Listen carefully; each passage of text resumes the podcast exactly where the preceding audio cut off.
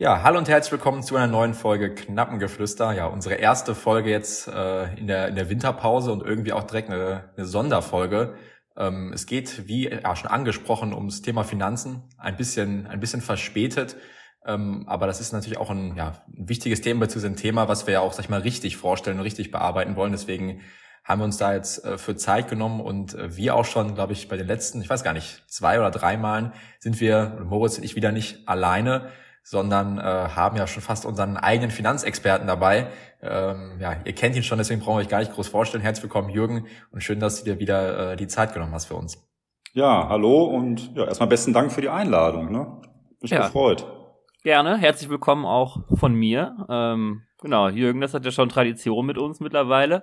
Ich weiß gar nicht, ist es schon das dritte Mal? Ich glaube, es ist das zweite, oder? Es ist das dritte Mal halt irgendwie. Habe ich gemerkt in der Vorbereitung, die halt auch deutlich kürzer ausgefallen ist, weil man eben, das ist das Gute halt, ja, Tradition verbindet sich dann halt auch immer ein bisschen mit Routine.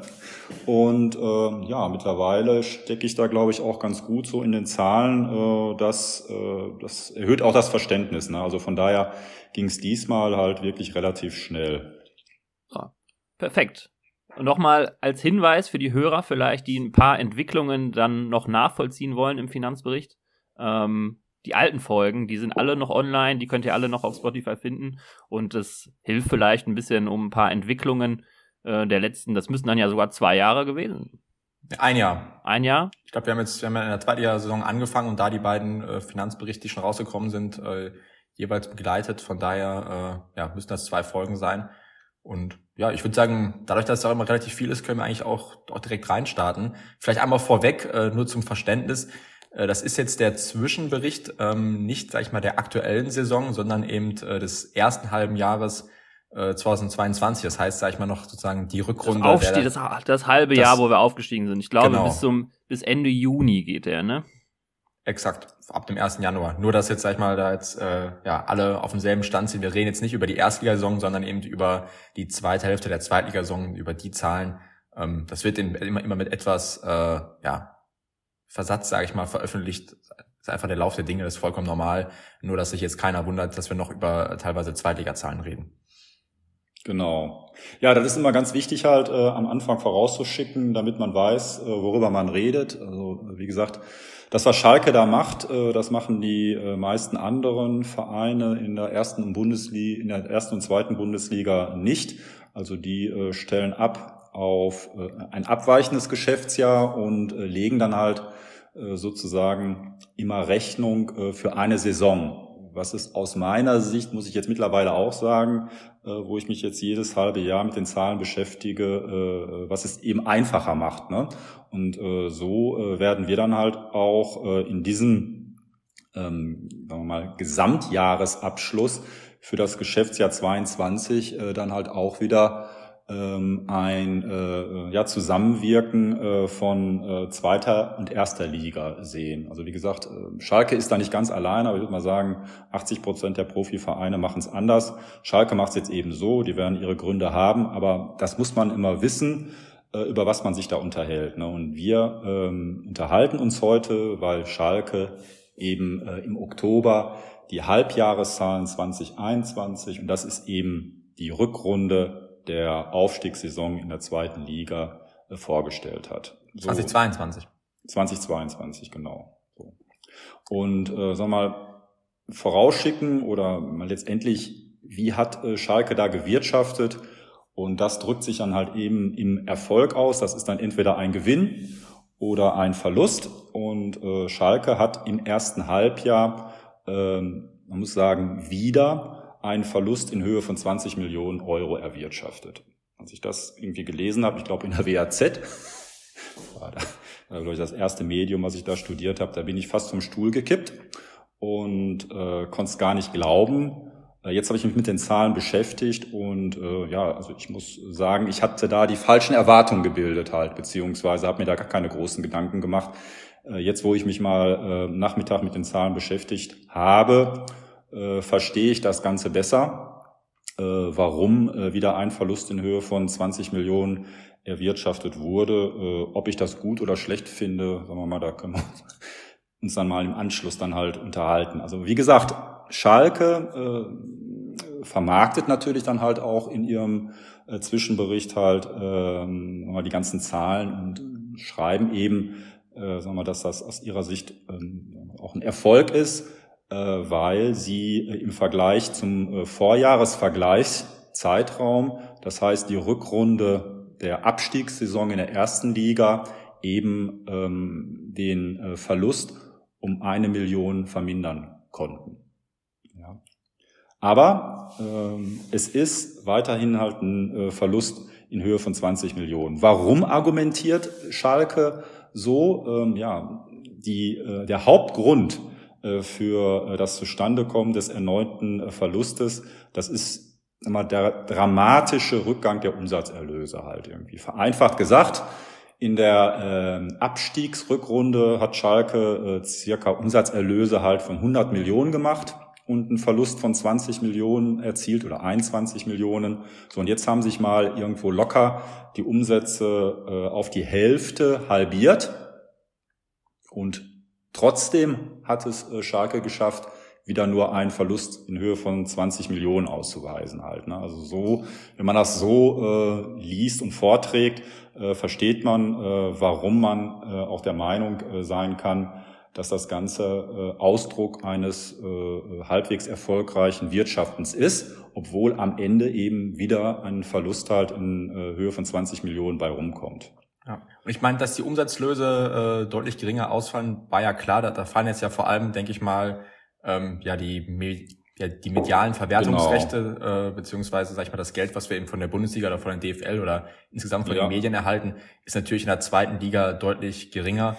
Dramatisch ist das halt, ne? Also genau, das ist der richtige Punkt. Das ist der dickste Brocken. Das ging halt auch durch diverse Medien halt, ja. Und dann vergisst man aber auch die Zahlen. Jetzt liegen die echten Zahlen vor.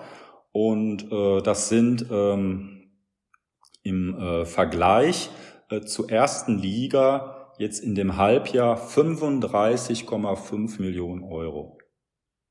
So, jetzt darf man aber nicht den Fehler machen und die Zahl verdoppeln. Ich habe mir auch in der Vorbereitung mal letzte Woche halt auch das Interview mit der Frau Rühl-Hamers reingezogen, weil mitgeredet. Das lohnt sich auch. Und sie sprach dann halt eben davon, dass die Fernsehgelder von der ersten Liga hin zur zweiten Liga um 50 Millionen gesunken sind.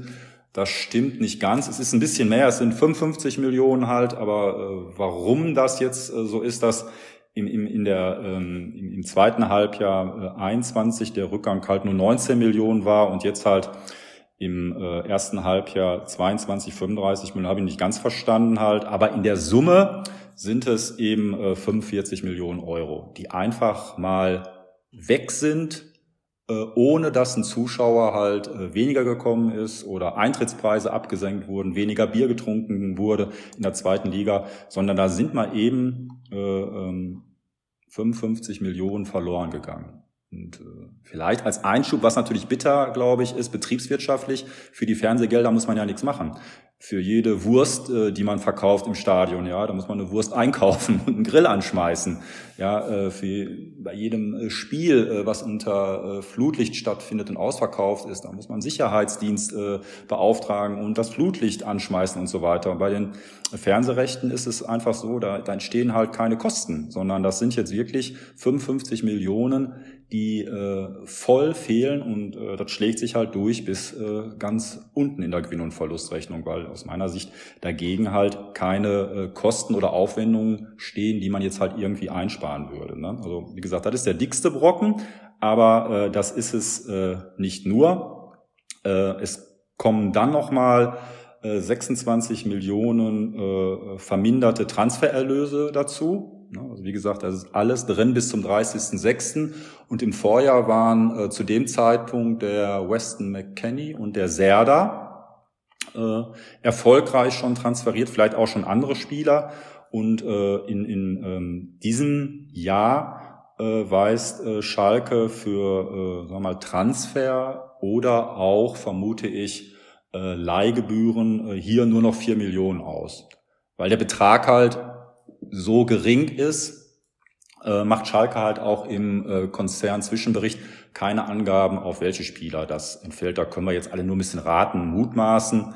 Habe ich natürlich auch gemacht, weil ich da halt jetzt auch neugierig war. Und ich vermute mal, dass das in erster Linie mal die Leihgebühr für Kabak ist. Und dass eventuell, weiß ich nicht, dass vielleicht halt auch Schalke nochmal Boni bekommen hat, weil der Serdar mehr als 3 Tore geschossen hat oder Hertha in der ersten Liga geblieben ist. Also so kann ich mir das halt nur erklären. Aber wie gesagt, im Vergleich zum Vorjahresvergleichszeitraum eben auch nochmal knackige 26 Millionen Euro weniger. Das sind dann in der Summe 55 plus 26, ja, das sind 81, ne? Aber jetzt mal grob gesagt, als Ausblick, wir spielen ja jetzt wieder erste Liga. Ja. Das riecht auch dann nach einem Gewinn, ne? Als reine provokante Frage. Ja, da kommen wir später zu. Ich meine, das glaube ich jetzt noch ein bisschen früh. Dafür, sagen wir mal, bevor wir solche Erwartungen bilden, können wir auch gerne machen halt zum Abschluss, müssen wir, glaube ich, noch ein bisschen mehr verstehen halt, ne? Also 35 Millionen Rückgang Fernsehgelder, so 26 Millionen haben wir wieder gesammelt, weil ich war gerade ein bisschen erschrocken halt aufgrund der 81. 35 Millionen weniger Fernsehgelder, 26 Millionen weniger Transfererlöse sind in der Summe 61 Millionen.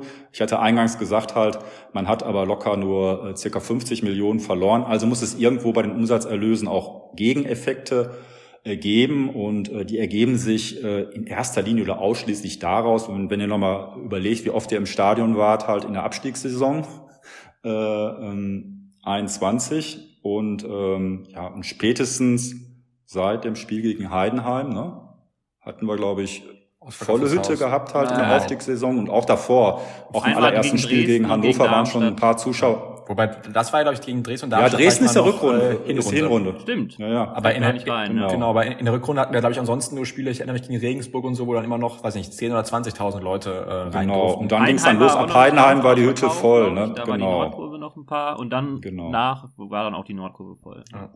So, und das läppert sich halt, dieser Effekt, ja, höhere Erträge aus dem Spielbetrieb, vielleicht hat da auch noch das eine oder andere Musikkonzert stattgefunden, halt im Mai oder Juni, weiß ich jetzt nicht, aber dieser Effekt hat Schalke halt einen Plus von fast 10 Millionen gebracht, 9,6 Millionen. Ne? Nur diese paar Heimspiele. Und das, Moritz, halt irgendwie, um das vorwegzunehmen jetzt, im Moment gibt's halt irgendwie keine Corona-Einschränkungen. Das ist natürlich echtes Upside-Potential für das zweite Halbjahr. Weil jetzt halt nur noch Spiele stattfinden, die nahezu ausverkauft sind halt. Plus die Veranstaltungen, die jetzt auch wieder kommen. Schalke findet wieder statt, Konzerte finden statt. Genau. Plus muss man ja auch sagen, dass die Eintrittskarten in der ersten Liga ja auch, sag ich mal, mehr kosten als in der zweiten Liga. Also auch da wird man ja für die verkauften Karten mehr eingenommen haben als in der zweiten Liga. Auch Dauerkarten sind alles wieder teurer geworden. Genau. Ne, aber da haben wir jetzt halt irgendwie, sagen wir mal, die 50 Millionen Rückgang erklärt.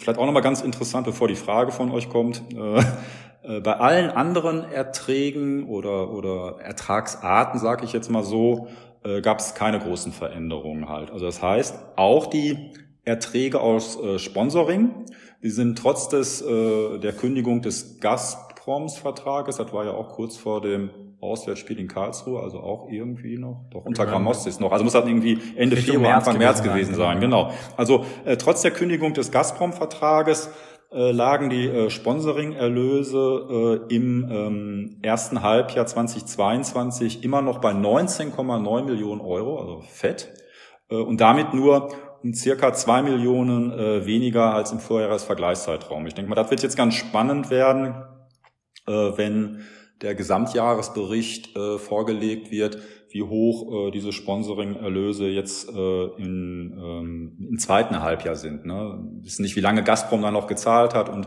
sagen wir mal auch die Ersatzsponsoren halt, wie das aufgefangen wurde. Aber im Saldo, sagen wir mal, bei den Erträgen aus Sponsoring ist gar nicht so viel passiert halt. Ne? Das, denke ich mal, lohnt es, sich auch noch anzuführen. So, und dann eben, also wie gesagt, die aktuellen Vorstände, das aktuelle Management hatte jetzt eben die Aufgabe gehabt, diesen Umsatzrückgang, und der irgendwo halt auch vorhersehbar war, eben jetzt durch Einsparungen zu begegnen. Und das haben sie ja auch in großen Teilen geschafft, weil ja eben halt auch der Verlust jetzt halt nicht um 50 Millionen gestiegen ist, sondern der ist ja annähernd gleich geblieben.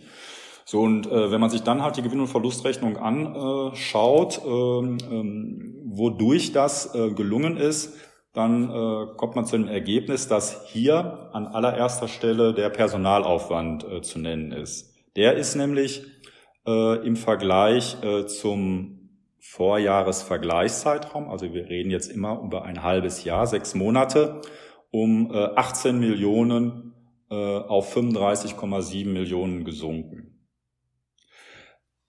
Was jetzt hier sehr betrüblich ist, dass man als externer Bilanzleser keine Erläuterungen bekommt, wie sich dieser Personalaufwand aufteilt. Ja, das muss Schalke nicht machen, das macht Schalke auch nicht. Und von daher ist, ich finde diesen Posten halt eben sehr interessant, weil sich dahinter da natürlich halt auch das Lizenzspielerbudget verbirgt, aber man tut sich sehr, sehr schwer, ein Gefühl dafür zu kriegen, wie hoch ist tatsächlich das Lizenzspielerbudget gewesen. Wenn man sich das jetzt mal anschaut, wenn wir da vielleicht mal kurz drauf verweilen wollen, halt auf den Personalaufwand, dann müssen wir uns nochmal vor Augen führen, dass Schalke jetzt in der Rückrunde einen Personalaufwand hatte von 35,7 Millionen und in der Hinrunde von 34,6 Millionen, also annähernd gleich. Und das sind dann halt in der Summe, das hatte ich mir schon ausgerechnet, 70,3 Millionen. So, und wenn man jetzt mal wieder sich vor Augen führt, was man alles so im Sommer erfahren hat zum Spielerbudget in Medien. Ja, die Journalisten wissen das ja auch nicht besser. Vielleicht hat auch einer mal was rausgelassen. Dann ist bei mir halt immer so eine Zahl hängen geblieben, dass wir im letzten Sommer halt für die Zweitligamannschaft halt irgendwie ein Budget hatten von 20 bis 25 Millionen Euro. Oder täusche ich mich da? Nee, müsste ungefähr richtig sein, ja. Wurde öfters so gesagt, dass das, sag ich mal, das Budget ist, mit dem Schröder die Mannschaft zusammenstellen soll. So, der Personal. Wo sich natürlich jetzt die Frage stellt, wenn dem wirklich so war, sind 25 Millionen, ja, woher kommen die anderen 45 Millionen, ne? Ja, genau, sagen wir mal so. Genau, das ist die große Frage, und da gibt's halt keine erläuternden Auskünfte. Und wenn man jetzt mal die 25 Millionen für bare Münze nimmt, ja, dann ist ja auch die Frage, was steckt in den 25 Millionen drin? Ich denke mal, das kann man irgendwie verplausibilisieren. Ich würde jetzt mal so sagen, also wirklich, das steht alles nicht im Zwischenbericht, das ist jetzt alles irgendwie qualifizierte Raterei, aber qualifizierte Raterei, weil ich seit 50 Jahren Fan bin und schon einiges halt erleben durfte, würde ich jetzt mal so vermuten, dass, ja, sagen wir, Schalke hat halt irgendwie dann halt im Schnitt halt irgendwie 25 Spieler, und ich würde mal sagen, in der zweiten Liga hat ein Spieler irgendwo im Schnitt, damit es einfacher zu rechnen ist, 1 Million Euro verdient. Das halte ich nicht für sehr unwahrscheinlich. Ja, und dann kommt man halt eben auf diese 25 Millionen Euro. Da fehlen dann aber auch schon vielleicht irgendwie die ganzen Mitarbeiter des Funktionsteams. Da ist dann vielleicht kein Asamoah drin, kein Büskens, kein Physiotherapeut, kein Zeugwart und so weiter. Und dann geht's weiter. Da ist dann keine U23 drin, da ist da keine Knappenschmiede drin und so weiter. Deshalb würde ich jetzt halt nicht sagen, Moment, wir haben jetzt hier einen Personalaufwand in 21, 22 von 75 was hatte ich jetzt gesagt? Von 70 Millionen Euro, 25 entfallen auf die Spieler. Und dann holen irgendwie, sagen wir mal, Leute, die halt von montags bis freitags Leitsordner von rechts nach links verschieben, halt Trikots bedrucken, halt irgendwie in Schalker Kreisel halt gestalten und so weiter. Die tun sich da halt die Differenz rein. Also ich glaube, so kann man das auch nicht sehen halt, ja, weil eben auch im sportlichen Bereich noch weitere Mitarbeiter tätig sind, Norbert Elgert, alles halt, ja, aber es ist, wie gesagt, es ist halt schwierig, jetzt den Personalaufwand richtig fundiert weiter zu untersuchen. Fakt ist, und das ist jetzt sozusagen halt gemessen und geprüft und veröffentlicht, dass Schalke tutto completo eben 18 Millionen im ersten Halbjahr 2022 eingespart hat.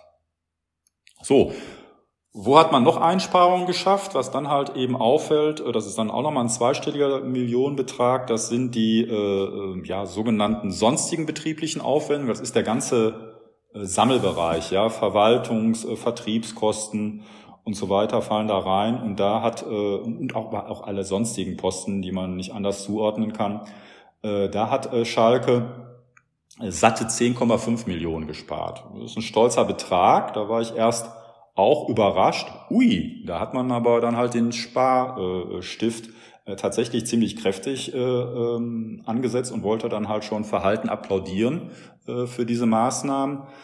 Vielleicht erinnert ihr euch, da muss man eine Sache berücksichtigen, und das ist die Abbildung halt der Transfergeschäfte halt in der Gewinn- und Verlustrechnung. In den Umsatzerlösen wird halt immer der Bruttoerlös ausgewiesen.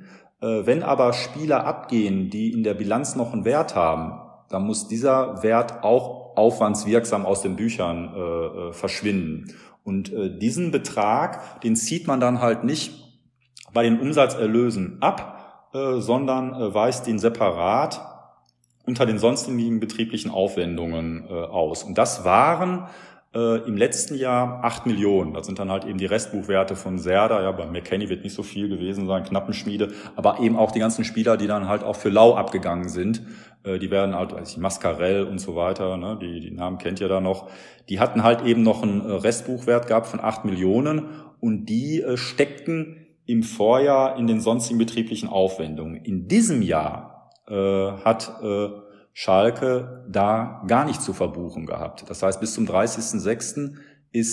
hat kein Spieler halt den Verein, die Mannschaft verlassen, der noch einen Restbuchwert hat in der Gewinn- und Verlustrechnung hatte. Mit anderen Worten, die Einsparung im Bereich der sonstigen, die echte Einsparung im Bereich der sonstigen betrieblichen Aufwendung, die beträgt nicht 10,5 Millionen, sondern eben nur 2,2 Millionen, was das ganze Sparergebnis halt so ein bisschen relativiert. Und jetzt fehlt immer noch ein großer Betrag halt, um zu erklären halt, warum der Verlust nicht noch größer ausgefallen ist, obwohl die Umsatzerlöse so stark gesunken sind. Und das sind die Abschreibungen auf Spielerwerte und Sachanlagen. Die sind um 27 Millionen Euro gesunken. Das ist also ein richtig fetter Betrag. Nicht cashwirksam, da kommen wir später auch noch zu, aber eben aufwandswirksam. Und vielleicht erinnert ihr euch, im letzten Jahr musste Schalke nicht nur Spielerwerte abschreiben, sondern halt auch begonnene Arbeiten halt für das Projekt Berger Feld. Das ist in diesem Jahr nicht mehr nötig gewesen. Große außerplanmäßige Abschreibungen im Bereich der Spielerwerte gab es auch nicht, sodass da eben fette 27 Millionen Aufwand eingespart werden konnten. Ne? Mhm. Und das erklärt eigentlich die Entwicklung des Verlustes oder warum Schalke trotz einer Umsatzhalbierung es positiv ausgedrückt hat, geschafft hat, den Verlust konstant zu halten. Mal für euch beide halt irgendwie als Sportinteressierte, das ist vielleicht auch nochmal eine wichtige Information. Zum 30.06. werden in der Bilanz nur noch Spielerwerte von 8,8 Millionen Euro ausgewiesen. Ne? Erinnert euch, als wir losgelegt haben, da haben wir ja noch mal ein bisschen in die Vergangenheit geguckt halt und Bentaleb-Zeiten Revue passieren lassen. Da standen halt mal vor 3 Jahren zu Heidel-Zeiten. Ich guck jetzt über 100 Millionen müssten das, glaube ich, gewesen sein. Ja, wir sind gestartet halt, aber mal Zugänge waren das halt 70 Millionen. Ach, Scheiße. Genau.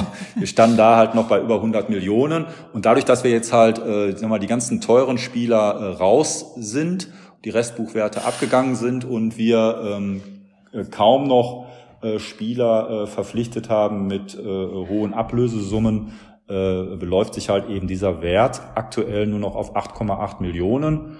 Was eben auch positiv ist halt für Gewinn- und Verlustrechnungen in Zukunft, weil gar nicht mehr so viel planmäßig abgeschrieben werden muss. Ist das soweit bisher verständlich gewesen oder habt ihr da... Nee, auf jeden Fall. Genau. Ich würde vielleicht nochmal, ich weiß nicht, ob du da später nochmal drauf zurückkommen wolltest, auf den Personalaufwand zurückkommen. Auf jeden Fall. Weil es ja, sag ich mal, ja schon interessant ist, dass, ich meine, klar, wir haben da jetzt auf jeden Fall Einsparungen vorgenommen. Trotzdem, sag ich mal, wenn man die Zahlen so liest, muss man ja davon ausgehen, dass die Einsparungen wirklich eigentlich nur im Lizenzspieleretat vorgenommen worden sind und jetzt nicht, sag ich mal, in den anderen 45 Millionen, der jetzt, sag ich mal, der Apparat Schalke kostet. Ja. Ich würde sagen, das schieben wir, da kommen wir dann zum Schluss zu. Machen wir jetzt einfach mal vielleicht nochmal so den beschreibenden Teil fertig. Okay. Und gucken uns die Highlights oder Lowlights, muss man leider sagen, in der Bilanz an. Also versuch das jetzt mal so zu erklären, dass das auch Menschen verstehen, die doppelte Buchhaltung und Jahresabschlüsse gar nicht kennen. Aber durch diesen Verlust, den Schalke da jetzt erwirtschaftet hat von 20 Millionen, den nimmt Schalke ja keiner ab. Der ist da. Ja, das ist jetzt eben ein negativer Erfolgsbeitrag oder Misserfolgsbeitrag, der eben auch in der Bilanz dazu führt, dass unser Eigenkapital weiter gesunken ist. Und es ist genau um diese 20 Millionen weiter gesunken. Wir weisen jetzt zum 30.06. wieder ein negatives Eigenkapital von 108,8 Millionen Euro aus. Ja. Also vereinfacht nochmal erklärt, um diesen Betrag ist unser gesamtes Vermögen, was wir in der Bilanz ausweisen, niedriger als alle Schulden, die wir haben.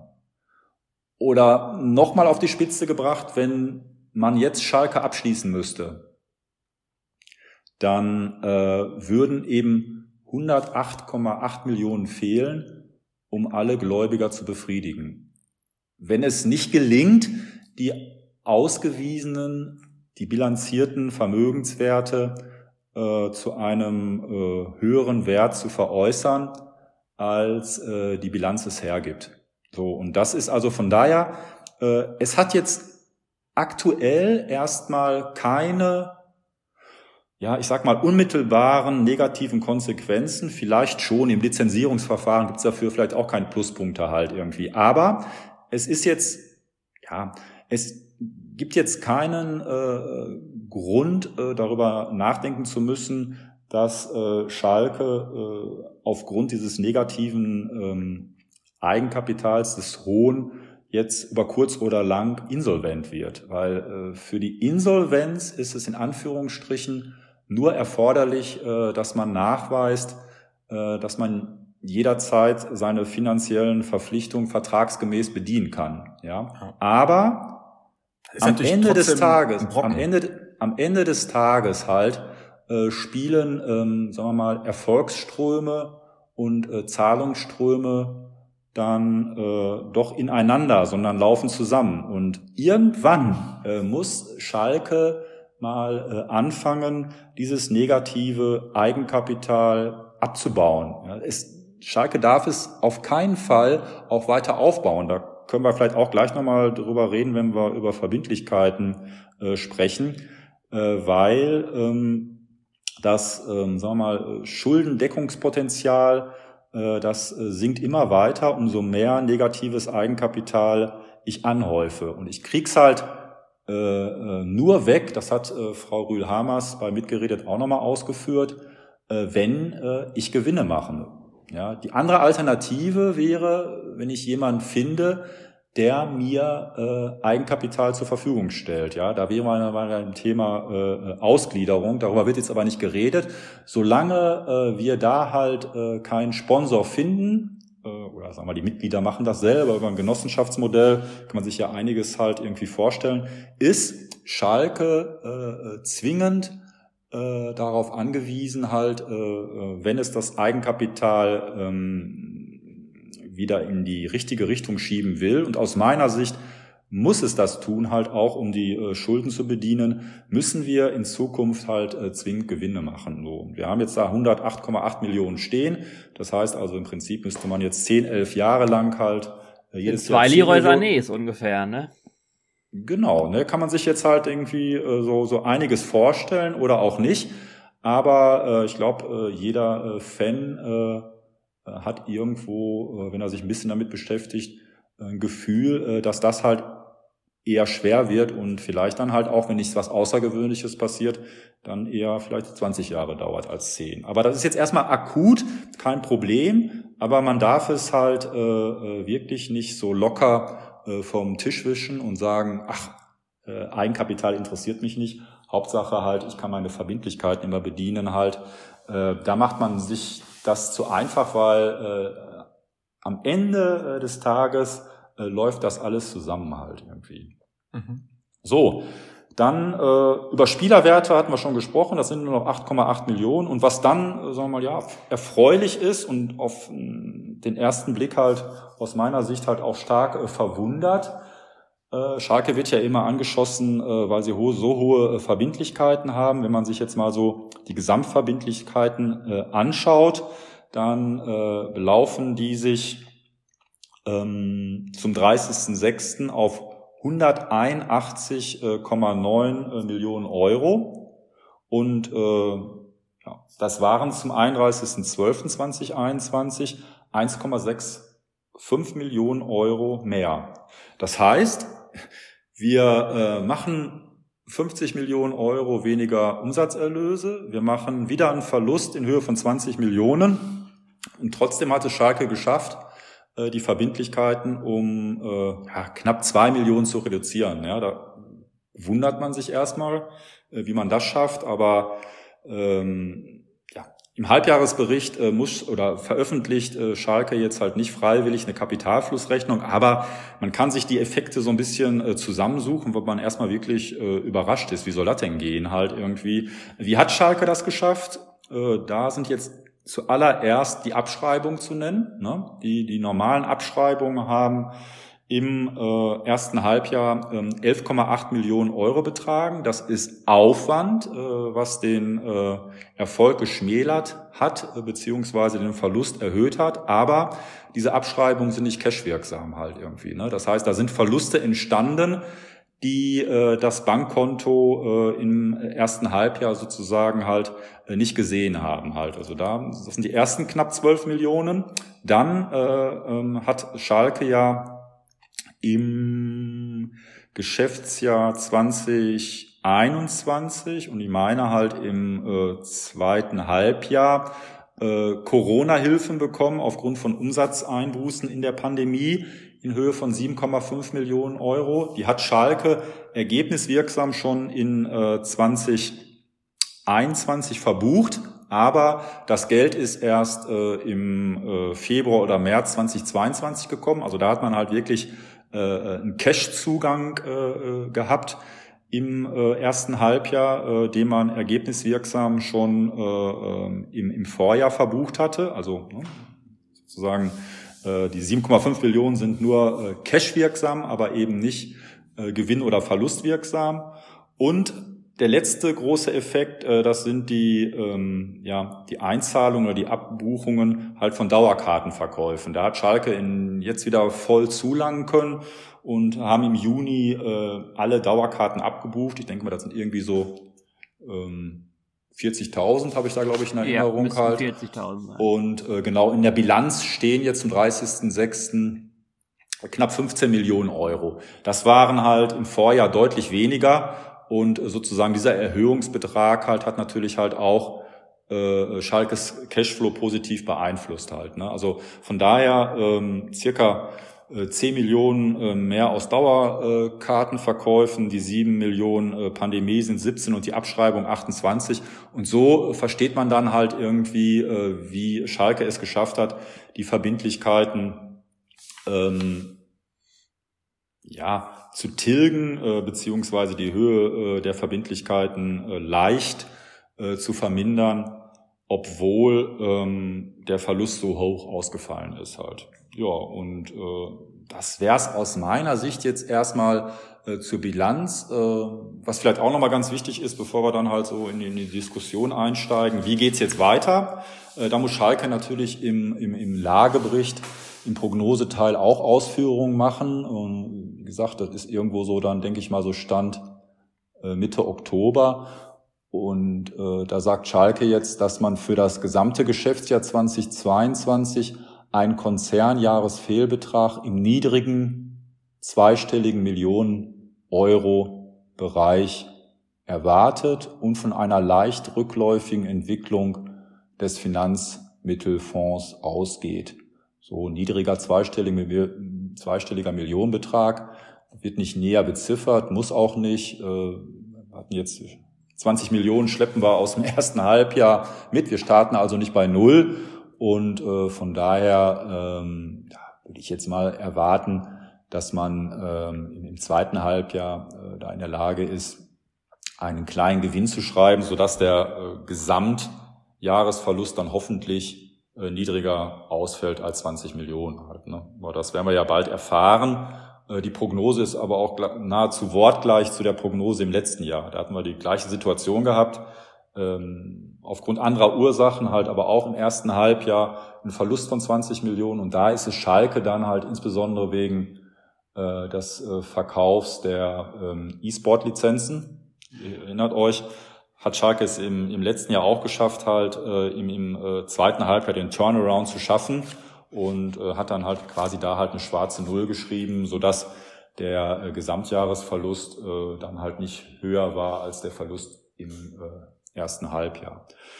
Ja, das wäre es so aus meiner Sicht das Wesentliche aus dem Zwischenbericht.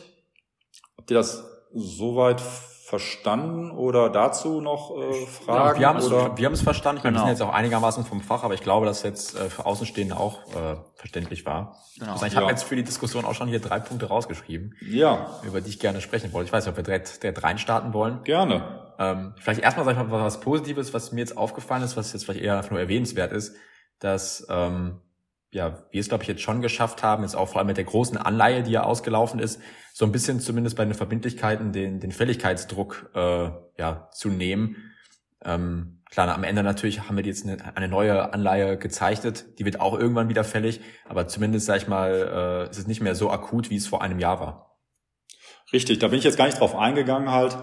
Genau, das hat Schalke geschafft und das ist wirklich, muss man sagen, positiv, dass genauso wie du das gesagt hast, dass da Druck rausgenommen wurde. Ich glaube, diese Anleihen insgesamt, das sind ja, läppert sich halt auch auf über 40 Millionen, glaube ich, ne? 40, 45 Millionen, weiß gar nicht auswendig, aber da hat Schalke es geschafft und auch, muss man auch sagen, jetzt im Nachhinein positiv halt, bevor die Zinsen hochgegangen sind, ne? Ich glaube, die laufen dann noch so mit gut 5% aus. Ich glaube, wenn Schalke heute sich da refinanzieren müsste, da würde sicherlich was Höheres bei rauskommen.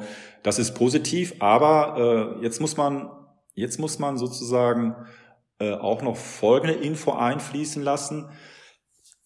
Im ersten Halbjahr hat es Schalke geschafft, die Verbindlichkeiten um knapp um 1,65 Millionen Euro zu vermindern. Jetzt ist Schalke nicht mehr frei. Es kommen jetzt auf Schalke vertragliche Verpflichtungen zu. Und das ist jetzt halt nicht, sagen wir mal, die Anleihe, die drückt. Da hatte Schalke halt jetzt im Rückblick geschafft, wunderbar durch Neuplatzierung das alte Volumen zu erhalten. Und hat jetzt, wie du das gesagt hast, auf der Zeitschiene deutlich mehr Luft. Aber ihr erinnert euch an den Corona-Kredit, an den Landesverbürgten, der stark kritisiert wurde in den Medien, zum Teil in Höhe von 35 Millionen Euro. Und da hat sich Schalke verpflichtet, diesen Kredit im Zeitraum von September diesen Jahres, das heißt, die erste Tilgungsrate ist schon geflossen, bis März 25 komplett zu tilgen. Ja, wenn man da einmal rumrechnet, kommt man dann auf das Ergebnis, dass Schalke ab sofort bis März 2025 jedes Quartal 3,5 Millionen Euro Tilgungsleistung erbringen muss oder eben aufs Jahr gerechnet 14 Millionen Euro. Das sind jetzt die vertraglichen Verpflichtungen, die Schalke hat. Und wenn es Schalke nicht schafft, halt irgendwie da neue Finanziers zu finden, vielleicht versuchen sie das auch gar nicht oder müssen es gar nicht versuchen, dann ist im Prinzip jetzt aufgrund der vertraglichen Verpflichtungen schon klar, dass die aktuellen Verbindlichkeiten von 181 Millionen alleine aufgrund der Rückzahlung des Corona-Kredits jährlich jetzt um 14 Millionen Euro runtergehen werden. Das ist dann schön. Zumindest wenn man das keine neuen Kredite deswegen auch. Ja, genau. Das ist ja, wie gesagt, das habe ich ja gesagt, hat man das überhaupt vor und findet man jemanden? Ist das denn realistisch mit den jetzigen Einnahmen, mediale Verwertungsrechte und so weiter? Ja, das ist jetzt sozusagen, dass wir gar keinen Kredit aufnehmen müssen. Ist das realistisch? Moritz, das ist die $1 Million-Frage. Und mal die kann man versuchen zu beantworten. Kann man halt, aber das fällt natürlich jetzt total schwer. Also, ich glaube, wenn man das mal versucht, Julian, lass mich mal einmal, ja, okay. Wenn man das jetzt mal so versucht, dann ist dieses abgelaufene Halbjahr, das ist gar nicht mal so schlecht, um daraus Erwartungen zu bilden, wozu ist Schalke überhaupt in der Zukunft in der Lage. Ja? Also wir haben jetzt in dem ersten Halbjahr 2022 einen Verlust erwirtschaftet halt von 20 Millionen Euro. Und sagen wir mal, was wissen wir jetzt schon als Ausstehende, was da in der Zukunft unter anderem jetzt halt im zweiten Halbjahr beziehungsweise halt in der Hinrunde der Bundesliga da an Effekten hinzukommt halt. So, und da hatten wir gesagt, wir müssen oder dürfen auf jeden Fall berücksichtigen, wenn uns die Pandemie keinen Streich spielt, dass Schalke halt das ganze Jahr über wieder volle Stadien hat. So, und wenn man sich dann halt anschaut, was Schalke da halt in der Vergangenheit geschafft hat, dann kommt man zu dem Ergebnis, wir haben jetzt in 21, 22 Erlöse gehabt halt von gut 12 Millionen und wir haben jetzt alleine für 15 Millionen Dauerkarten verkauft. Und wenn man jetzt davon ausgeht, die anderen 20.000 Karten, die gehen auch noch weg, dann ist Schalke in der Lage, in einer Saison ohne Pandemie mal locker aus dem Spielbetrieb und aus dem Würstchen- und Bierverkauf mal eben locker 10 bis 12 Millionen Euro mehr zu verdienen. Das ist denen zuzutrauen. Das ist sozusagen der erste große Effekt, den man sich positiv zurechnen kann. Dann, was man aus meiner Sicht halt auch machen kann, ist, dass man jetzt halt in der ersten Liga berücksichtigen darf, dass die Einnahmen aus Fernsehgeldern wieder steigen. Da hat die Frau Rühl-Hamers, also leicht auf und abgerundet, das war so eine plakative Aussage, die fand ich nicht schlecht, dass eben sozusagen der Bundesliga-Aufstieg für Schalke wirtschaftlich halt kein Sprung auf dem Trampolin ist. Tendenziell, wir wissen das jetzt ganz genau, dass es sogar über 50 Millionen sind, wir haben durch den Abstieg in die zweite Liga und sagen wir mal die 5-Jahres-Wertung, die hinter der Verteilung der Fernsehgelder liegt, haben wir gute 50 Millionen verloren. Und Frau Rühl-Hamers führte aus, dass wir jetzt wieder als Aufsteiger 20 Millionen Gewinn pro Jahr. So. Wir kommen nicht wieder zurück auf das alte Niveau, weil jetzt eben in der 5-Jahres-Wertung da ein Zweitliga-Jahr drin ist und natürlich höchstwahrscheinlich halt auch, ich weiß nicht, ob jetzt die Vizemeisterschaft, habe ich mir jetzt nicht angeguckt, aber es fällt halt eben ganz vorne halt eine gute Platzierung raus und die wird jetzt ersetzt durch ein Zweitliga-Jahr, was halt irgendwie 4-mal höher gewertet wird halt als das erste Jahr. Und das führt im Ergebnis dazu, obwohl die Fernsehgelder halt insgesamt halt für alle Profivereine gleich hoch bleiben, weiß ich gar nicht, aber dass Schalke nicht mehr auf den alten Betrag hochspringt, sondern hier nur ein Plus macht von 20 Millionen.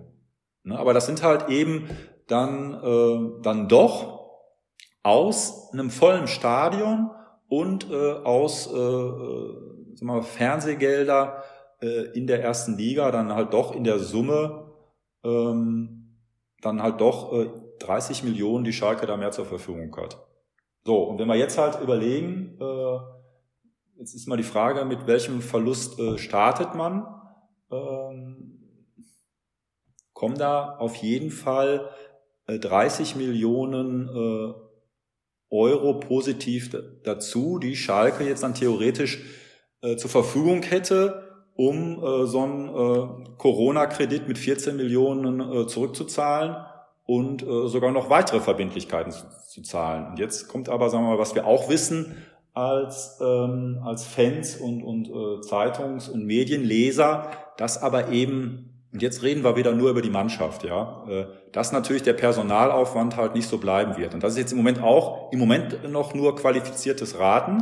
Da wissen wir aber mehr, ja, gegen Ostern oder im April, wenn die Zahlen halt für die Hinrunde jetzt der ersten Liga veröffentlicht werden. Jetzt ist die Frage, ne, was kostet der Kader im Vergleich zur zweiten Liga mehr? Wir hatten gesagt, 10 Millionen halt, 10, 12 Millionen Stadion, 20 Millionen Fernsehgelder sind 30 plus. Und dann ist die Frage halt, um wie viel teurer wird die Mannschaft, um dann abschätzen zu können, halt ist da Schalke dazu in der Lage. Und dann hattest du, glaube ich, Moritz, ja auch schon eingangs gesagt, halt irgendwie, ja, dann verkaufen wir nochmal einen Sané oder so, weiß ich nicht. So, das ist natürlich dann halt auch eine entscheidende Frage, die extrem schwer zu prognostizieren ist. Da kann man sicherlich sich den ganzen Abend drüber unterhalten, bei ein paar Bierchen. Sagen wir mal, inwieweit ist es realistisch, dass Schalke nachhaltig die 4 Millionen Transfererlös, die sie jetzt halt im ersten Halbjahr 2022 ausgewiesen haben, die erhöhen. Wir wissen jetzt, der Ciao ist weg, höchstwahrscheinlich für 10 Millionen oder so, so stand in der Zeitung. So, und da ist die Frage, das ist ja das neue Modewort bei Schalke, Kaderwerterhöhung, die letztendlich da halt ja auch immer stärker ins Blickfeld gerät.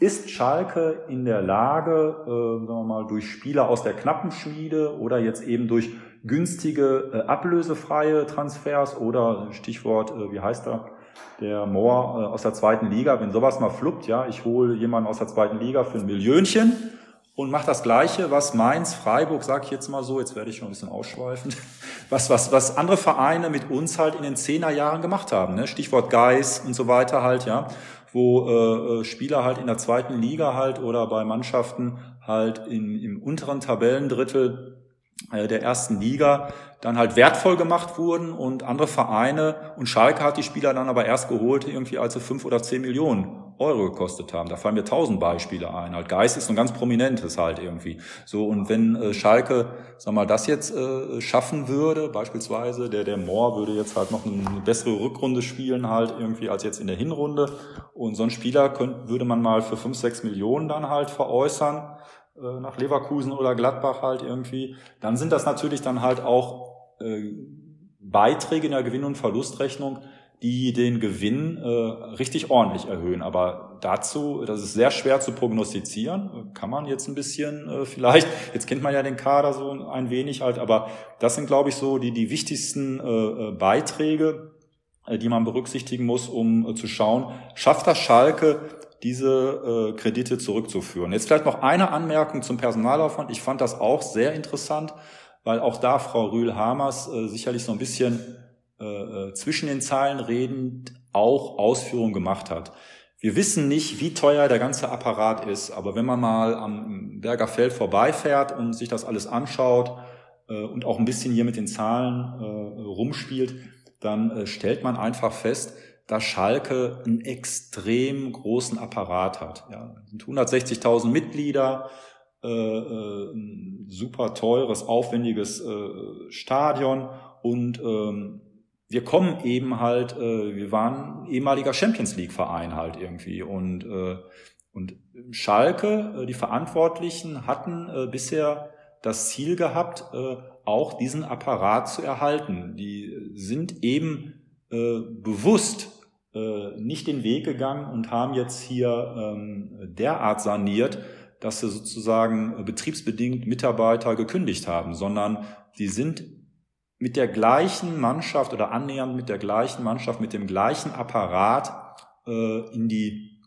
zweite Liga gegangen halt, wie man den vorher in der ersten Liga halt aufgebaut hat, über Jahre. Und dieser Apparat war und ist eben größer als beispielsweise halt der ganze Apparat bei Freiburg, Mainz und Union Berlin, halt alles Vereine, die uns enteilt sind halt. Das war aber Schalkes festes Ziel und auch das wird als Erfolg gefeiert, dass die ganzen Mitarbeiter noch da sind.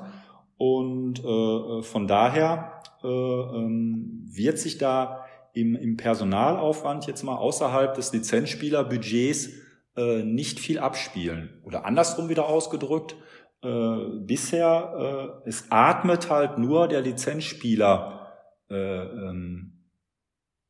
Aufwand oder das Lizenzspielerbudget mit der Ligazugehörigkeit. Bisher hat Schalke da halt keine großen Veränderungen genommen, ich sage jetzt mal im Apparat, aber dazu gehört eben auch Knappenschmiede, ne? Man kann auch über die U23-Mannschaft reden, will ich gar nicht halt, aber da hat Schalke keine großen Veränderungen genommen, sondern hat sich weiter diesen extrem komplexen und aufwendigen Apparat erhalten und ich glaube, das ist auch Zielsetzung halt bei einem erneuten Abstieg, dass sich da halt auch erstmal nicht so viel tut. Das ist einfach Zielsetzung vom Verein aktuell. Das muss man so akzeptieren. Das könnte man auch anders machen. Das kann man auch kritisch diskutieren. Aber Schalke versucht da so durch diese Jahre jetzt zu kommen, wo man Altlasten abbauen muss und wo man eben halt auch damit rechnen muss, dass man vielleicht, wenn es ganz dumm läuft, halt auch eine Fahrstuhlmannschaft wird über einige Jahre. Ja. Ist natürlich wirklich dann die Frage, ob das, das meinst du ja auch mit ja, kritisch diskutieren, ob das eben richtig ist. Natürlich, glaube ich, möchte man jetzt nicht, langjährigen Mitarbeitern jetzt, in Massen kündigen.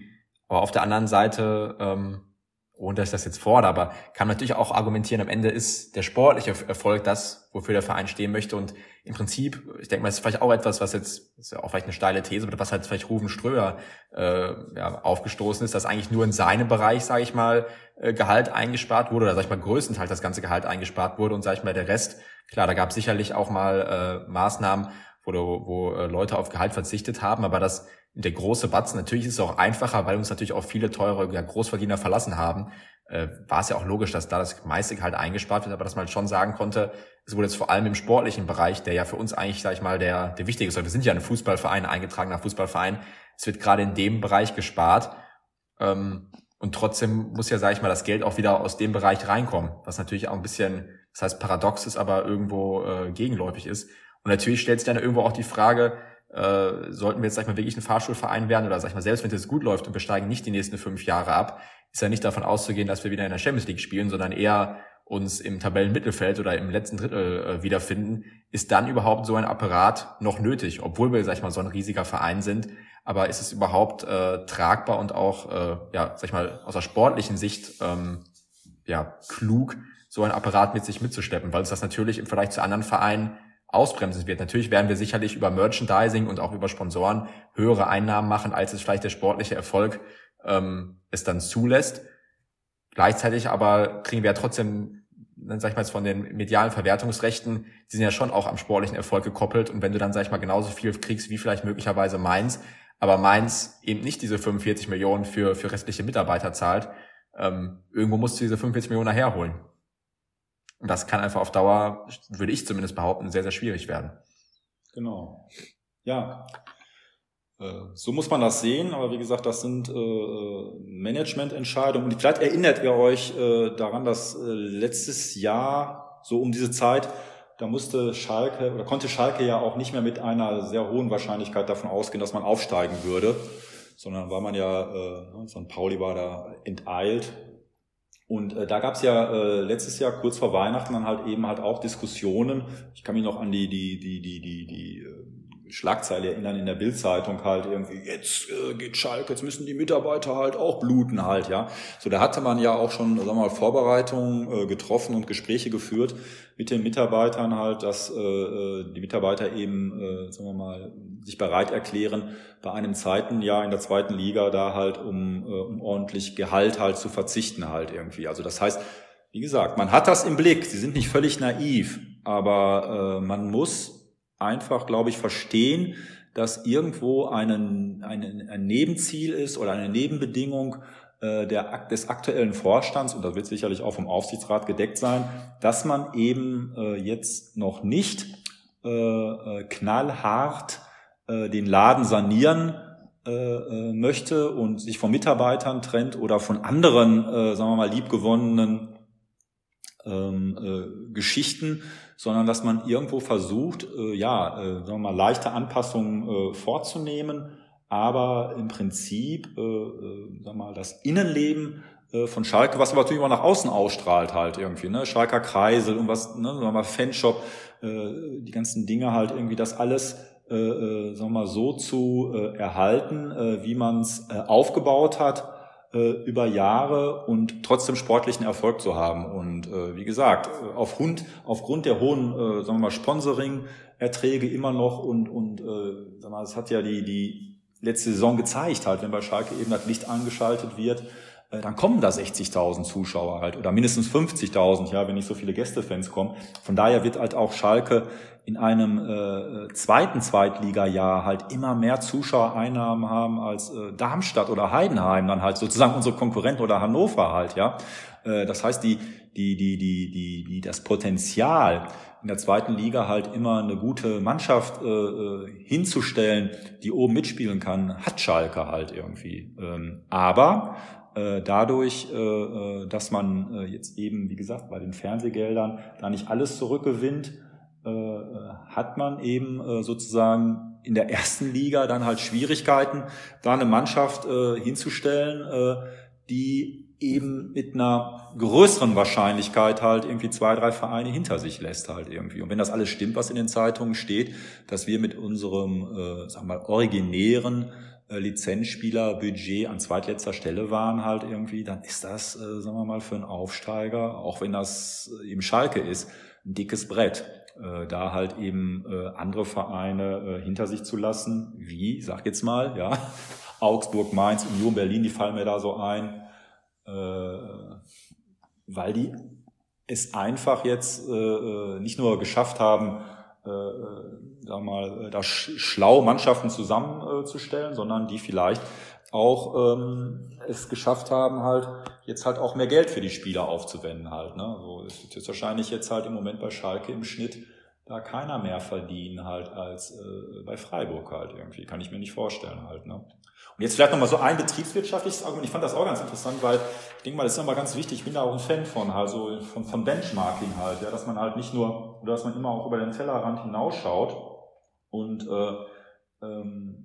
da wird man nicht alleine gelassen, sage ich jetzt mal so, sondern die DFL, die veröffentlicht halt eben auch jedes Jahr Finanzkennzahlen der Vereine aus der ersten und zweiten Liga. Das hat sie zuletzt gemacht im Mai, Juni, und von daher sind das halt immer, sind das nicht ganz so frische Zahlen, aber das ist, wenn man, muss man aufpassen, Äpfel, Bieren vergleichen, aber wenn man sich das jetzt mal in der ersten Liga anschaut, ja, Personalaufwand ist ja bei diesen Vereinen dann halt eben auch Lizenzspieler plus Staff, ne, dann ist das beispielsweise halt jetzt reden wir über die Saison 2020, 2021, aber bei mittlerweile festen Erstligavereinen, dann ist es, wie gesagt, wir hatten in der zweiten Liga jetzt über 70, Augsburg in der ersten Liga 44, Union Berlin 40, Bochum ist mit 18,7 Millionen aufgestiegen.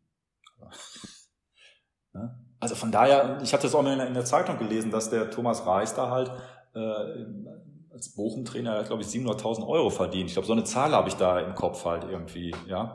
Also das ist eine sehr, sehr günstige Mannschaft. Dann, okay, Bremen, das sind halt wieder Bremen, als sie abgestiegen sind, 68 Millionen. Das geht dann halt schon in Richtung Schalke halt. Wir reden jetzt halt nicht über Schwarz-Gelb halt, irgendwie Bayer Leverkusen halt. Freiburg, 53 Millionen. Ne? Auch deutlich in der Gesamtsumme niedriger als Schalke in der zweiten Liga. Wobei, wie gesagt, wir kennen die ganze Aufteilung nicht. Und jetzt, wenn man sich dann halt immer so sagt, ja okay, dann haben jetzt vielleicht, sagen wir bei Schalke halt irgendwie, das machen dann halt Aushilfen oder eigene Mitarbeiter, aber braten die Würstchen und zapfen das Bier und andere machen das halt irgendwie anders ausgegliedert halt. Ja, das mag sein halt irgendwie, aber wenn man sich dann den sonstigen betrieblichen Aufwand anguckt, jetzt bei Schalke sind es jetzt aktuell gewesen 21 plus 29, 50 Millionen. Sonstiger Aufwand halt irgendwie bei Augsburg 22 Millionen, Union Berlin 31 Millionen, Bochum in der zweiten Liga 13 Millionen. Also Dortmund liegt drüber halt irgendwie, da lese ich es gar nicht vor. Freiburg 20 Millionen.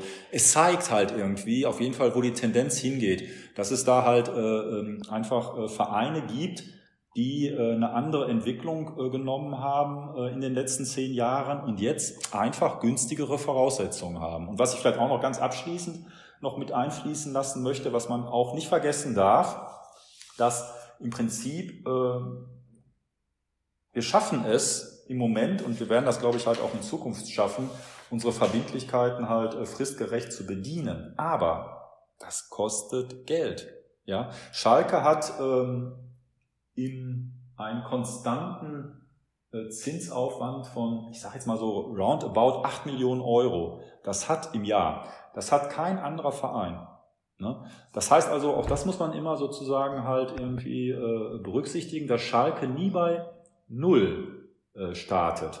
Das heißt also eben von den Zuschauereinnahmen, nehmen wir gesagt, Dauerkarten 14,6 Millionen. So, ja, das ist schön und andere Vereine haben da vielleicht geringere Einnahmen, vielleicht nur 10 Millionen, aber andere Vereine, die haben nicht ein negatives Zinsergebnis von 8 Millionen Euro. Das heißt also, das muss man immer wissen, dass aufgrund der Altlasten, ja, die sich da aufgetürmt haben, dass wir jedes Jahr nicht bei null starten, sondern bei minus 8 Millionen, solange wir die nicht abgebaut haben, im Vergleich zu anderen Vereinen. Das ist eben so. Jeder Euro kann nur einmal ausgegeben werden. Halt die einen können damit halt irgendwie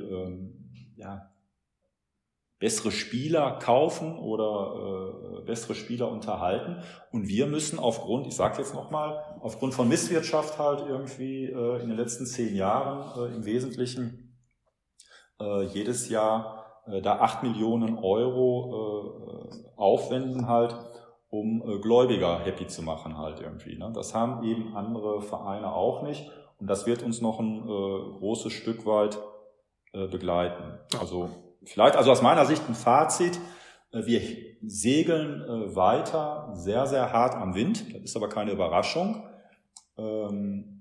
Wir müssen uns jetzt, glaube ich, halt aber aktuell, insbesondere aufgrund der handelnden Personen, nicht allzu große Sorgen machen halt, dass da jemand bei Schalke halt irgendwann den Stecker zieht halt, beziehungsweise das Ganze nicht mehr aufgeht, sondern die Entwicklungen zeigen in die richtige Richtung und von daher ist auch davon auszugehen, dass Schalke jetzt in der kurzen Frist, in den nächsten 1-2 Jahren, unabhängig von der Ligazugehörigkeit, und auch seine Verpflichtung erfüllen kann. Aber wir haben eben schlechtere Rahmenbedingungen als andere Vereine in der ersten Liga. Und das muss man halt immer berücksichtigen halt bei der Beurteilung der sportlichen Entwicklung halt irgendwie. Ne?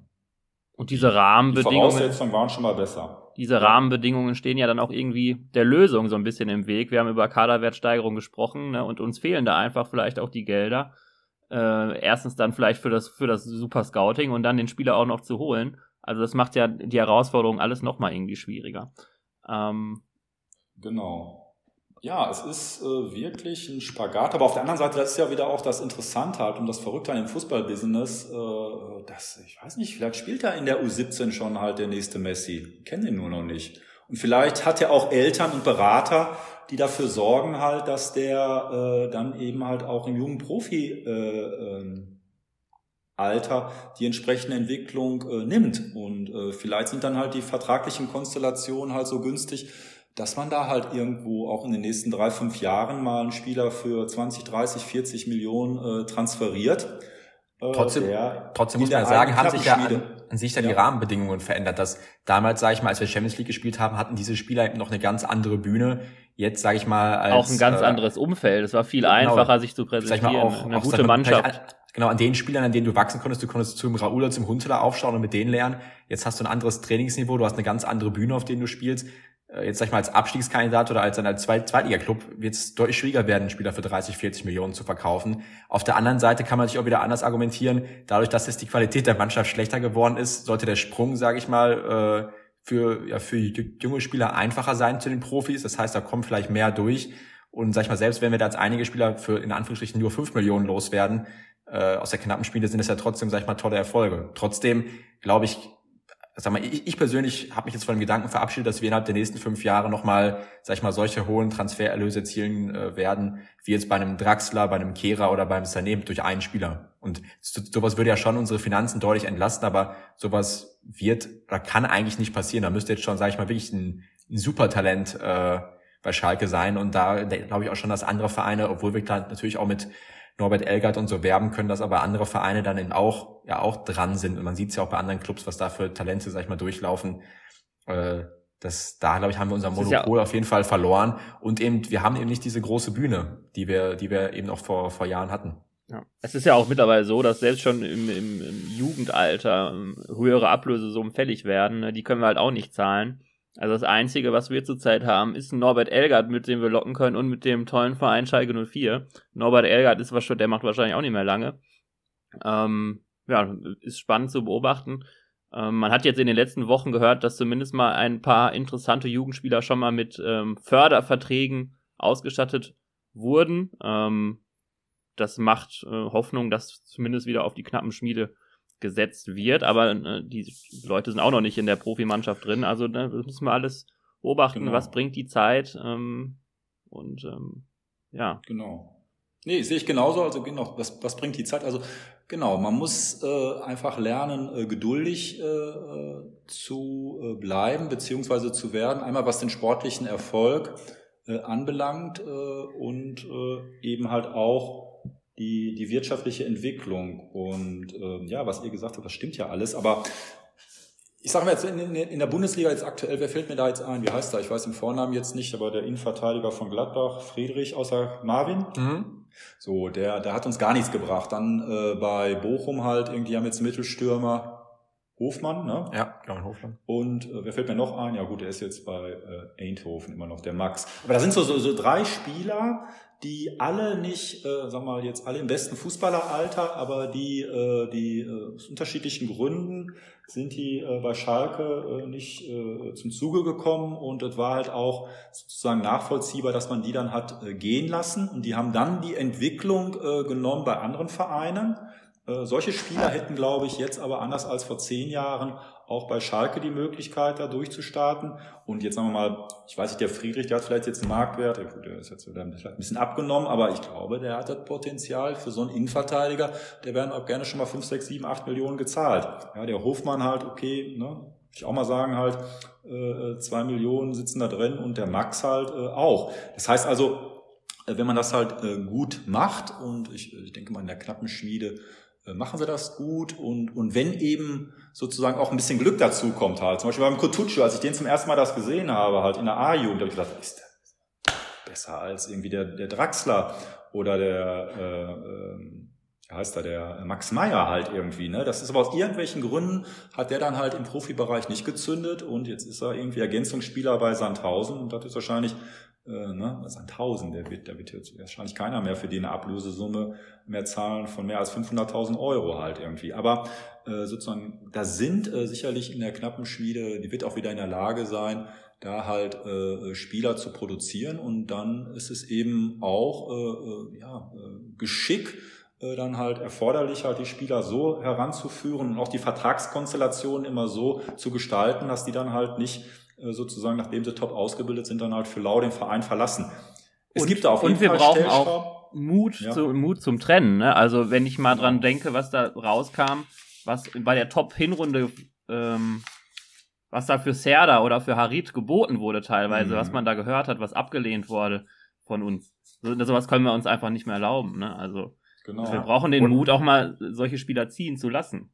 Ja, oder halt genauso damals mit dem Goretzka oder so, dass du bei solchen Spielern darfst du halt gar nicht ins letzte ungeklärte Vertragsjahr gehen, sondern da musst du dann lieber, sag ich mal, das Geld mitnehmen, auch wenn dann vielleicht, sag ich mal, das Herz blutet und, sag ich mal, so ein bisschen der Stolz und wegen damals noch, wir Schalke, wir müssen keinen verkaufen, aber doch, genau. Das müssen wir. Wir können uns das halt nicht erlauben, dass wirklich gute Spieler, für die man noch Erlöse erzielen kann, dass man solche Spieler eben gehen lässt. Und das ist auch, sag ich mal, wieder, finde ich, das nächste Komplizierte, das jetzt Beispiel ist für den Harit, bekommen wir jetzt, glaube ich, 5 Millionen sind es, glaube ich, ne? Die Kaufoption sollte gezogen sein. Er hat die Einsätze erfüllt.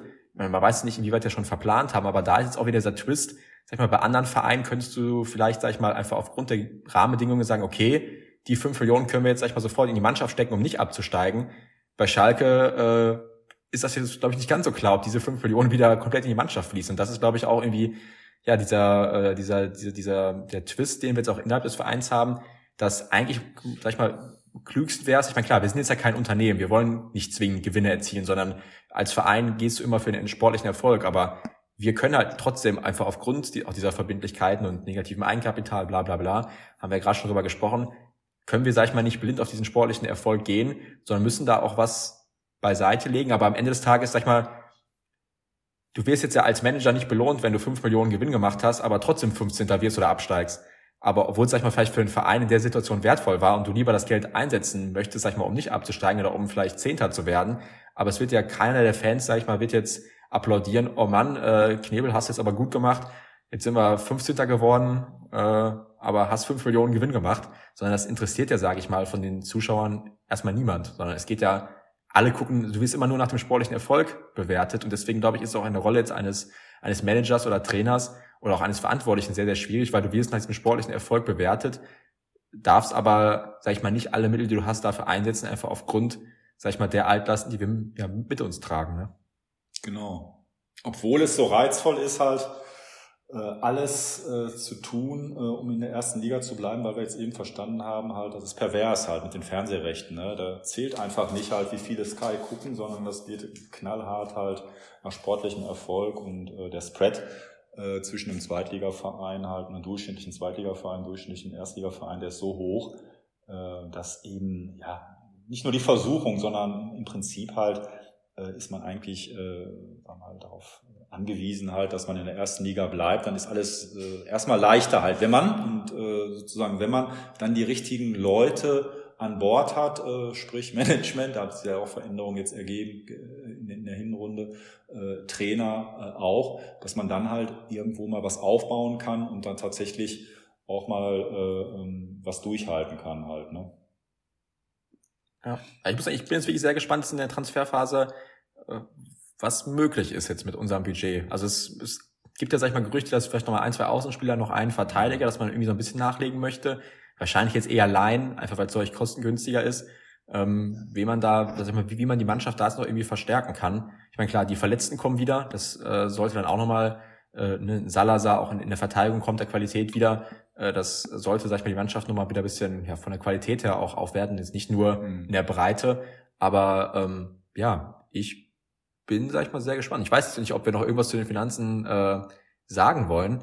Ansonsten wäre jetzt, sag ich mal, so meine Frage, weil ich glaube, Moritz, du hast mir auch nicht beantwortet. Ich glaube, ich habe es ja auch nicht im Podcast gesagt. Jetzt hat man ja, sag ich mal, fast eine Hinserie in der ersten Liga gesehen. Man hat jetzt, sag ich mal, die letzten Spiele unter Reis gesehen. Man weiß, wer noch, sag ich mal, wie stark die anderen Mannschaften sind.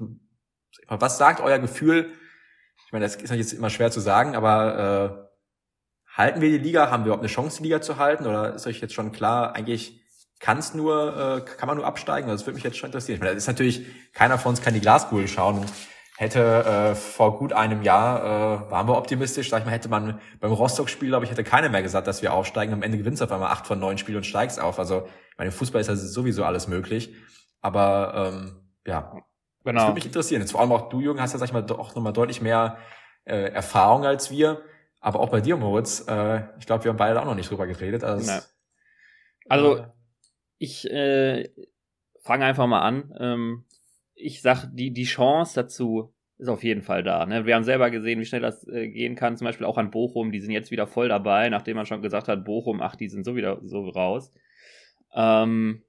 Trotzdem schwer zu beurteilen. Ne? Wir müssen jetzt erstmal abwarten, kann man den positiven Eindruck bestätigen, den wir jetzt in den letzten Spielen unter Reis hinterlassen haben, weil ich erinnere mich auch an die ersten Spiele unter Kramer, ne? Zum Beispiel gegen Gladbach, wo man noch gesagt hat, ey, war gar nicht so schlecht, oder gegen Köln hat man gut gestartet und in Wolfsburg einen Punkt mitgenommen. Da hat man auch gesagt, ey, ist gar nicht so schlecht, und dann wurde es dann doch schlechter. Mir macht Hoffnung, dass, glaube ich, mit Spielern wie Vandenberg, Greimel und so weiter Spieler zurückkommen, die auf jeden Fall Bundesliga-tauglich sind.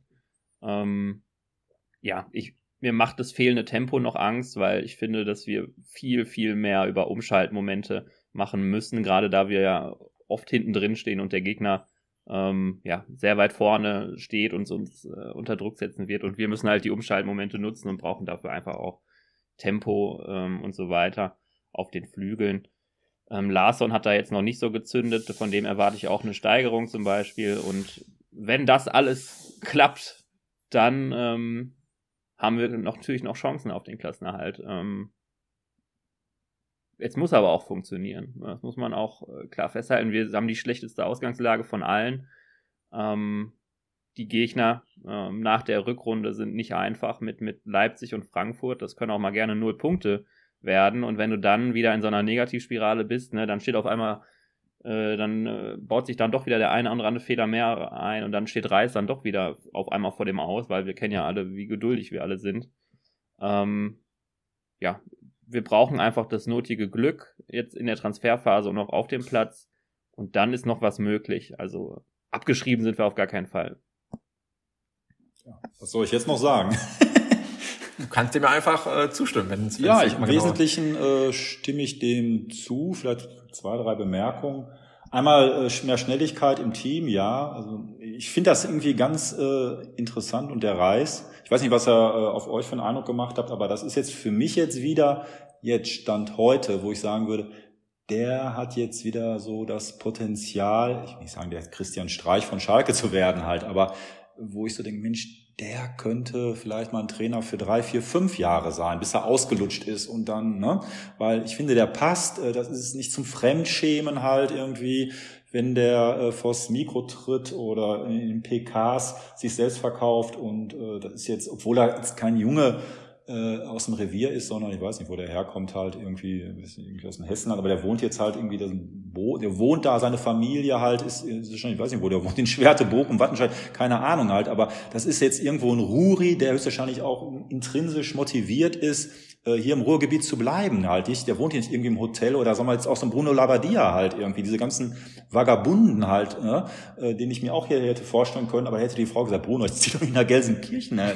Die ist nur ganz sauber, scheiß Stadt, ja, keine teuren Schuhgeschäfte, kannst du mal einen Caipirinha trinken halt irgendwie, soll ich da hingehen?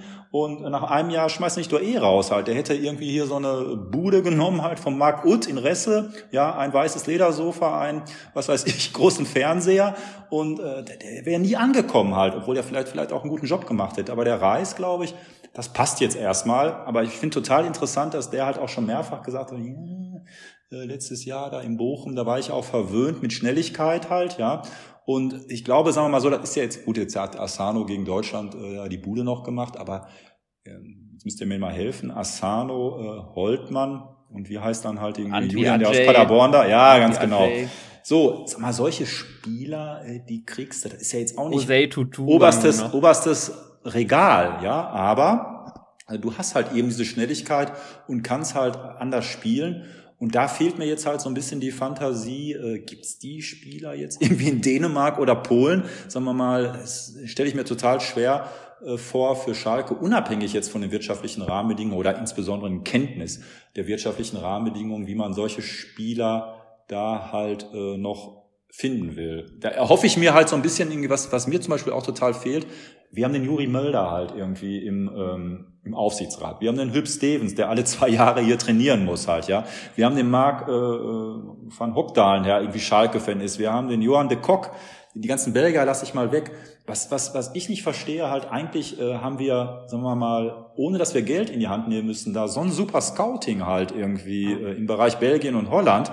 Da muss doch jetzt irgendwie einer von Groningen halt irgendwie oder wobei das natürlich auch Märkte sind, die jetzt schon auch genau, ist wahrscheinlich. Die schon aber besiedelt jetzt, sind aber, quasi. Aber ne? Auch also jetzt vielleicht, sag ich mal, ein Bordon, der vielleicht die brasilianische Liga guckt oder der Ebbe Sand dann in Dänemark, dass die gucken ja wahrscheinlich auch ihre eigenen Ligen, dass die dann nicht mal, sag ich mal, ich habe da jetzt irgendwie einen Jungen gesehen beim Nachbarclub, der scheint, also ist ja schon so, dass wir viele ja verdiente Spieler haben, die uns hoffentlich helfen können. Ich weiß nicht, das Scouting auch ein bisschen abnehmen.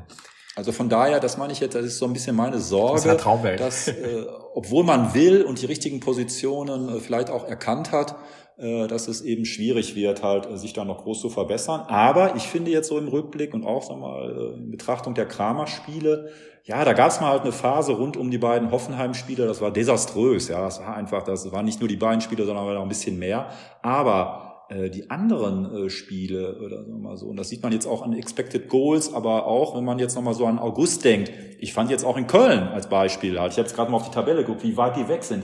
Die sind für mich nicht viel besser als Schalke. Ja, die haben den super Trainer halt, aber irgendwann also die powern da ohne Ende, aber vielleicht schätzt man das manchmal auch falsch ein, weil man die Spieler halt nicht so kennt, aber die sind nicht um Längen besser als Schalke halt irgendwie, aber die haben dann jetzt mit 17 Punkten, sind jetzt nur noch 12, da halt irgendwie trotzdem besser performt, aber ich meine, das kann jeder Fan machen, aber ich finde schon, dass wir Spiele hatten, die wir auch unter Kramer hätten nicht verlieren müssen. So, und da ist es aber auch die Mannschaft gefragt, ja, dass die da einen anderen Killerinstinkt zeigt und sagen wir mal so bei Spielen, wo du am Ende halt als Abstiegsmannschaft halt irgendwie, wo der Schwolo mal keinen Fehler macht halt und du hast halt mehr Torchancen als die andere Mannschaft, das musst du dann halt gewinnen, ja, in Stuttgart halt, vielleicht sogar fällt das auch so ein bisschen raus, aber auch gegen Gladbach halt irgendwie solche Spiele halt irgendwie, die musst du halt in der Rückrunde anders bestreiten und da ist, finde ich, halt auch die Mannschaft gefragt,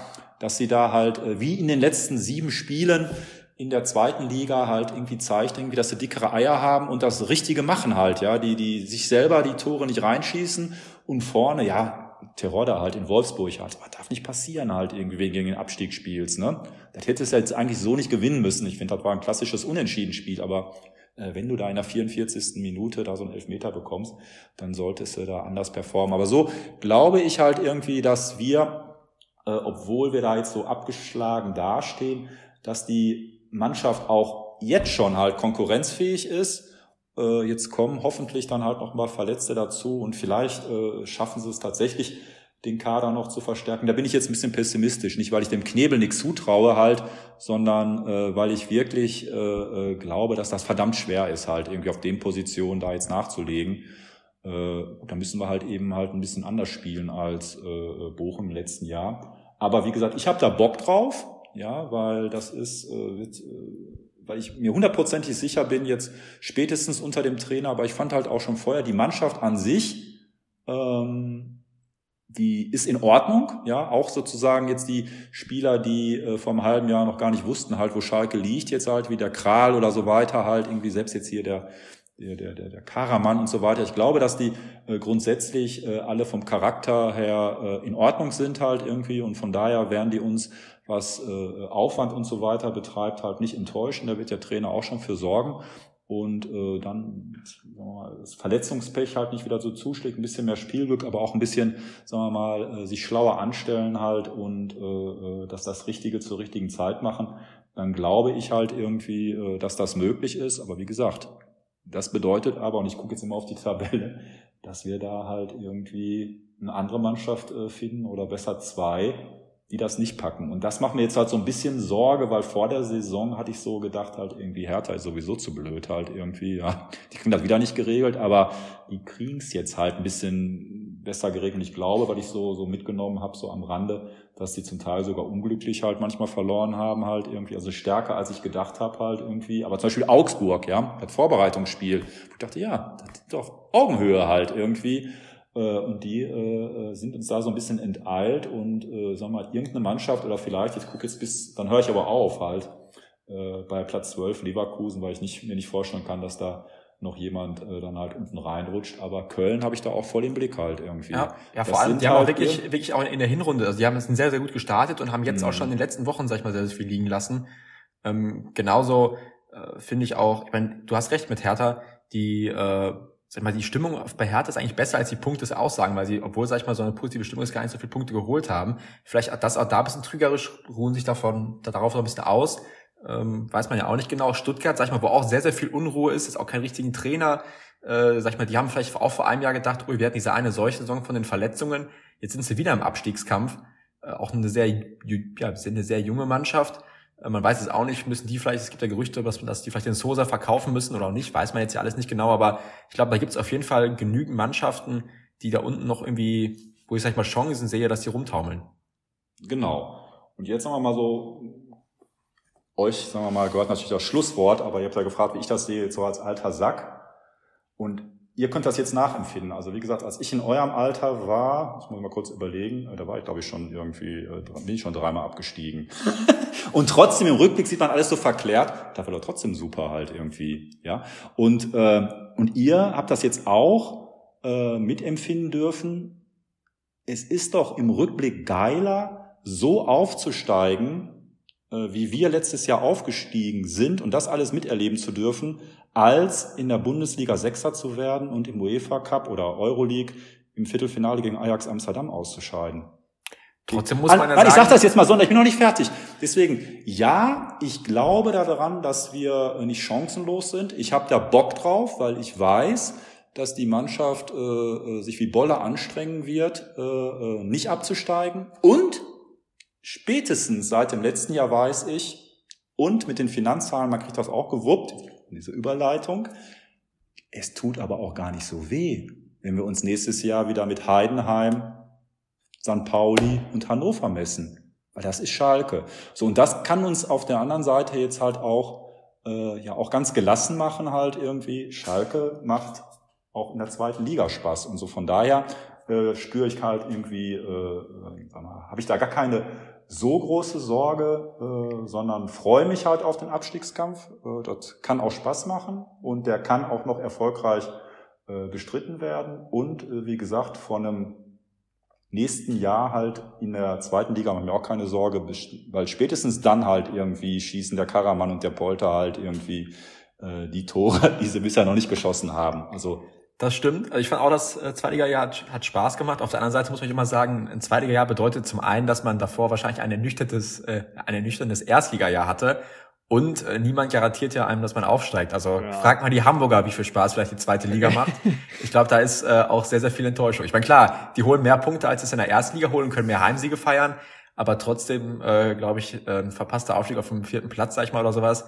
Oder dann nimmt man doch lieber den 6. Platz in der Bundesliga. Tut doch ziemlich weh. Dann nehme ich dann lieber den langweiligen 12. Platz in der Bundesliga. Ja.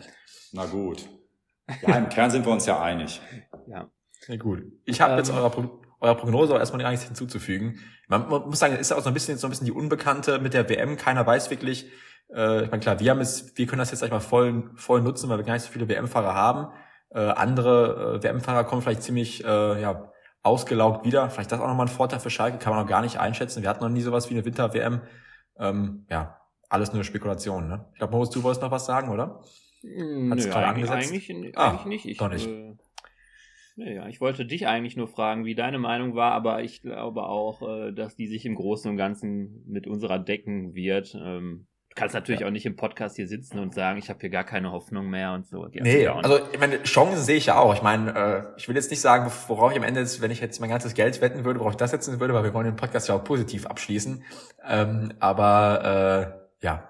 Die Chancen sehe ich auf jeden Fall auch. Vor allem, sag ich mal, die letzten Spiele unter Reis haben Mut gemacht.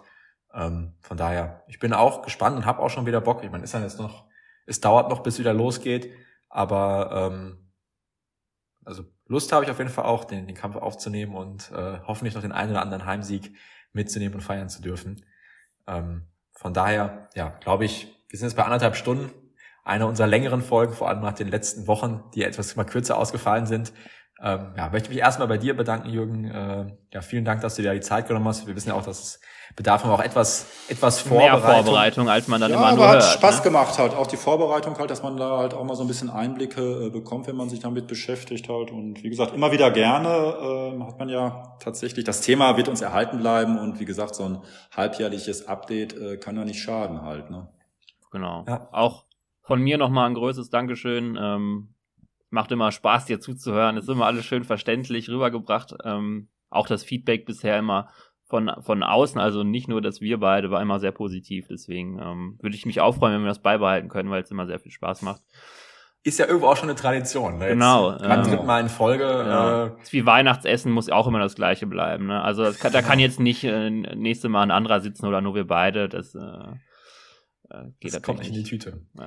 Nee, gut. Ansonsten würde ich sagen, wissen wir noch gar nicht, wann wir uns das nächste Mal hören. Wir werden uns sicherlich, sag ich mal, auf jeden Fall vor dem Ligaauftakt nochmal melden. Ob das jetzt in 2 Wochen schon wieder ist, müssen wir gucken. Wir sind auch überlegen, wie man jetzt Folgen füllen kann. Wir werden da noch ein bisschen brainstormen. Falls ihr Ideen habt, haut's gerne raus. Vielleicht toben wir uns auch mal wieder aus, machen irgendeine Spaßfolge oder so. Genau, wir sind auf jeden Fall auch für Ideen, sag ich mal, offen und nicht böse, wenn ihr die mit uns teilt. Aber ja, ich denke mal, es wird auf jeden Fall, ihr werdet was von uns hören. Aber natürlich gleich mal nicht wie gewöhnlich im wöchentlichen Takt. Dafür gibt es nicht genug Content und ja, so viele Schalke-Themen gibt es dann ja auch wieder nicht. Von daher, ja, euch jetzt bald einen schönen ersten Advent oder beziehungsweise wenn die Folge online kommt, wir zeichnen gerade hier am Samstag auf, die wird erst, denke ich mal, dann noch auch Richtung Montag online kommen. Habt ihr einen schönen ersten Advent gehabt und wünsche auf jeden Fall schon mal eine schöne Weihnachtszeit. Morgen schon der erste Advent, Julian? Ich hoffe, oder? Habe ich jetzt Scheiß erzählt? Doch, stimmt. Verdammt früh dieses Jahr. Stimmt. Ja. Dann hast du mal wieder recht gehabt, wie immer. Dann können wir auch so die Folge beenden, damit du dich dann freust und gut schlafen kannst heute. Von daher, habt eine schöne Woche. Ciao. Glück auf.